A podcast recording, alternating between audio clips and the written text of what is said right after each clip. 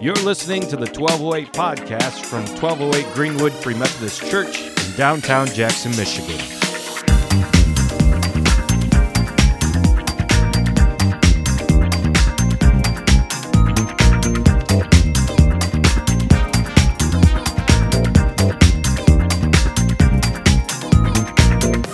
Luke 11, I'm reading in ESV if that is helpful to you.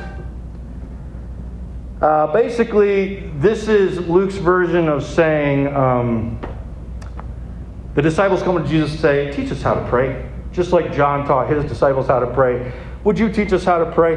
This is where Jesus gets into Luke's version of the Lord's Prayer Our Father who art in heaven, hallowed be thy name. King come, will be done on earth as it is in heaven. Give us this day our daily bread. Forgive us our sins as we forgive those who sin against us. Lead us not to temptation, but deliver us from evil. Except, like half of that is missing in Luke's version, but you know, it's cool. What comes next caught me off guard when I was just reading the other day. Jesus tells a parable to teach us how to pray, right after teaching them the Lord's Prayer.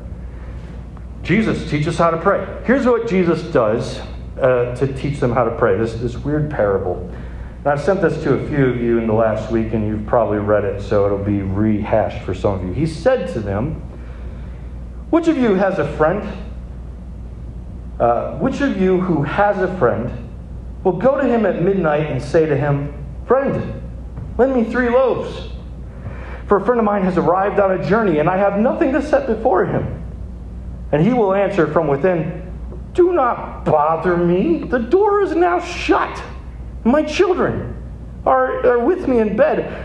I cannot get up and give you anything. I tell you, though he will not get up and give you give him anything, because he is friend, yet because of his impudence, because of his impudence, he will rise and give him whatever he needs.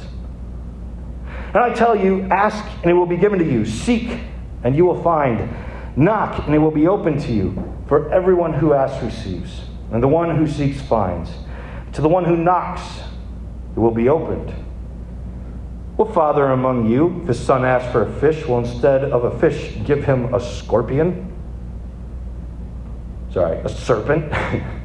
or if he asks for an egg, will give him a scorpion? If you then, who are evil, know how to give good gifts to your children, how much more will the Heavenly Father give the Holy Spirit to those who ask Him? Impudence is our theme tonight. When you pray, pray with impudence. I remember texting this to one of you in here and saying, hey, you gotta, you gotta read this just as we continue to pray. And the response was, "Isn't impudence like a bad thing?" it kind of kind of is. Like some some translations will just like refer to this as persistence, which you can make that case.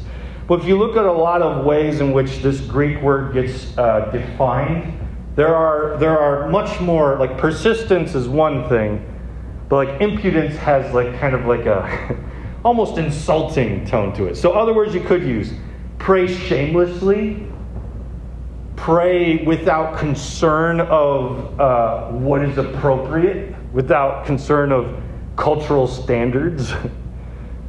pray in such a way that that is almost, I don't know, seemingly it, it sounds like it'd be bothersome. So maybe you have someone in your life.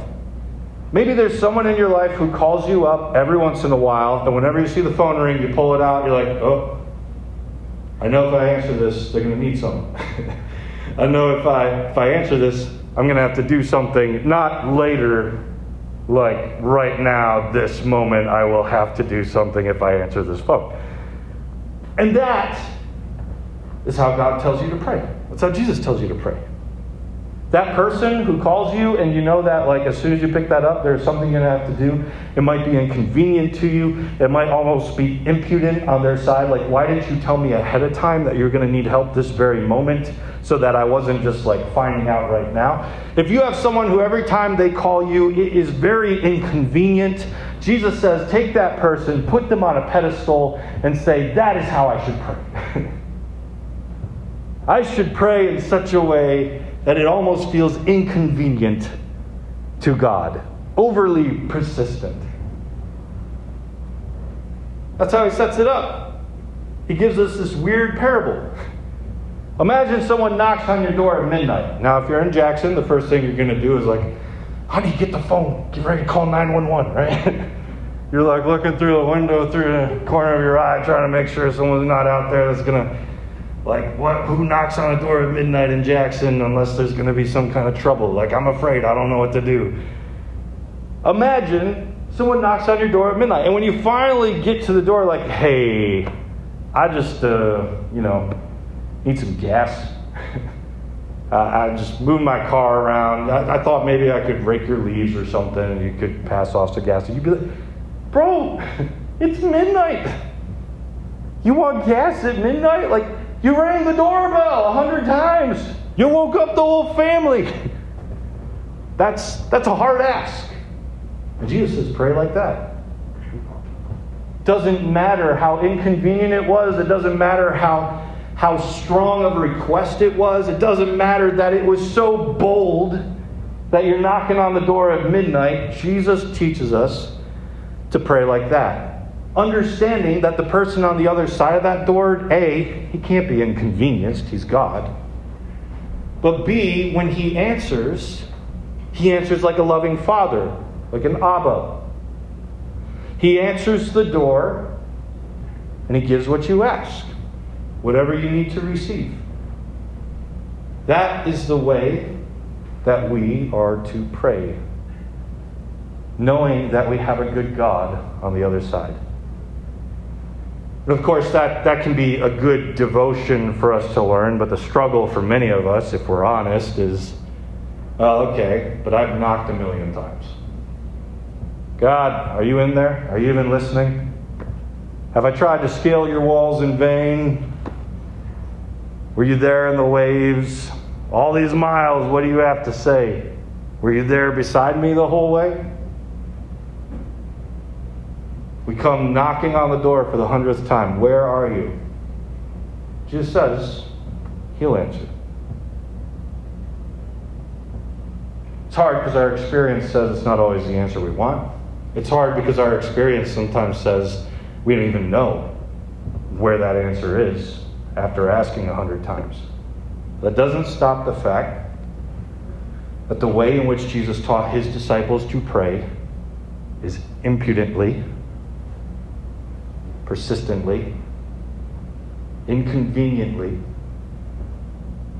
because the neighbor on the other side of the door is a good neighbor who loves you very much. Even better than State Farm.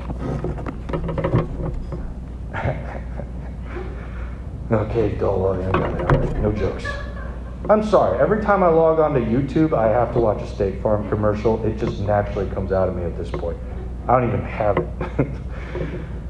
but you could save 5% or less at Geico. Right. All right, okay.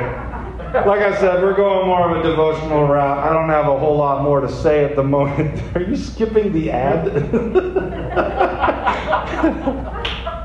very good, very good.